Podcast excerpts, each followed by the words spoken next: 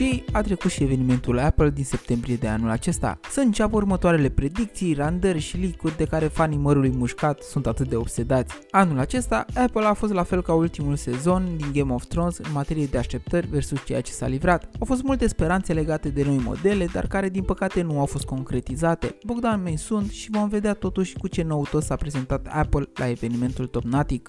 Tim Cook este cel care a deschis coperta prezentării din Cupertino, copertă ce a dezvăluit un eveniment cu mai puțin fast și care mi-a dat impresia că e puțin pe repede înainte. Același Cook a prezentat rând pe rând noile schimbări aduse produselor lor. A început cu iPad-ul Classic. Aici designul învechit a fost păstrat, dar cred că cei de la Apple s-au gândit că nu contează exteriorul, ci contează ce ai în suflet, așa că au schimbat procesorul A12 cu A13, cel care deja a îmbătrânit 2 generații, el fiind implementat prima dată pe iPhone 11. Trebuie să recunosc că în ciuda vechimii de 2 ani, procesorul este totuși destul de rapid. La schimbări mai adăugăm și compatibilitatea cu prima generație de Apple Pencil și camera frontală care a fost preschimbată cu una ultra-wide de 12 megapixeli. S-a continuat cu noul iPad mini, fratele mai mic și mai norocos.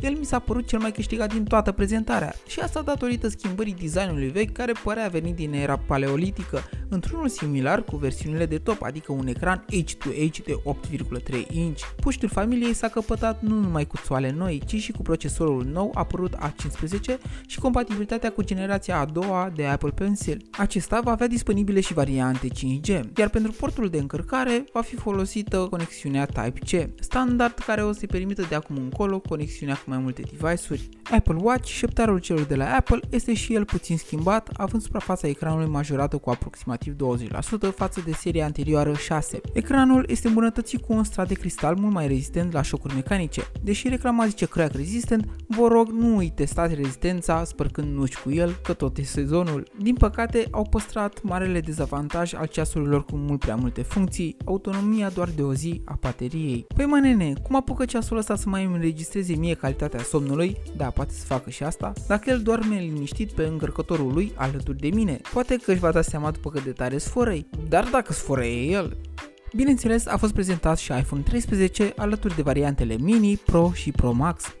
Și acum scade rău de tot entuziasmul. Au încercat ei să o dreagă cu un notch mai subțirel, cu ecrane OLED mai luminoase, chiar și cu senzori oarecum mai noi ai camerelor. Dar nu, nici măcar procesorul cel nou A15 nu m-a făcut să zic uite ceva fain aici. Nu ar trebui să mă deranjeze atât de mult, fiind conștient că de la an la an Apple nu schimbă foarte brutal generațiile și le aduce doar câteva actualizări. Totuși, ceva de remarcat este modul cinematic, care oferă un autofocus mai versatil și posibilitatea de a ajusta manual adâncimea de câmp. Încă o adiție utilă este stratul ceramic de protecție aplicat ecranului, astfel el va deveni mai rezistent la lovituri. Apple a livrat ceva noutăți, dar multe dintre ele sunt minore și nu cred că vor fi de ajuns să mobilizeze schimbări ale generațiilor apropiate pe care consumatorii le au deja. Sper să nu fiu catalogat din start ca negativist, ci pur și simplu tot ei ne-au obișnuit cu chestii wow de fiecare dată, iar acum acest efect nu l-am regăsit. Într-adevăr, dăm cezarului ce este al cezarului și nu am niciun dubiu că dispozitivele de anul acesta sunt mai puternice, mai bune ca cele de anul trecut și la fel de avansate la câteva capitole față de competitori. Dar mie unul, prezentarea de anul acesta a fost ca o reclamă plictisitoare de o oră, din care nu am reținut noile dispozitive sau funcții, ci doar cuvintele extraordinar, nemaipomenit și nemai văzut. Bineînțeles în engleza californiană, acolo unde și are adresa sediul de la Cupertino.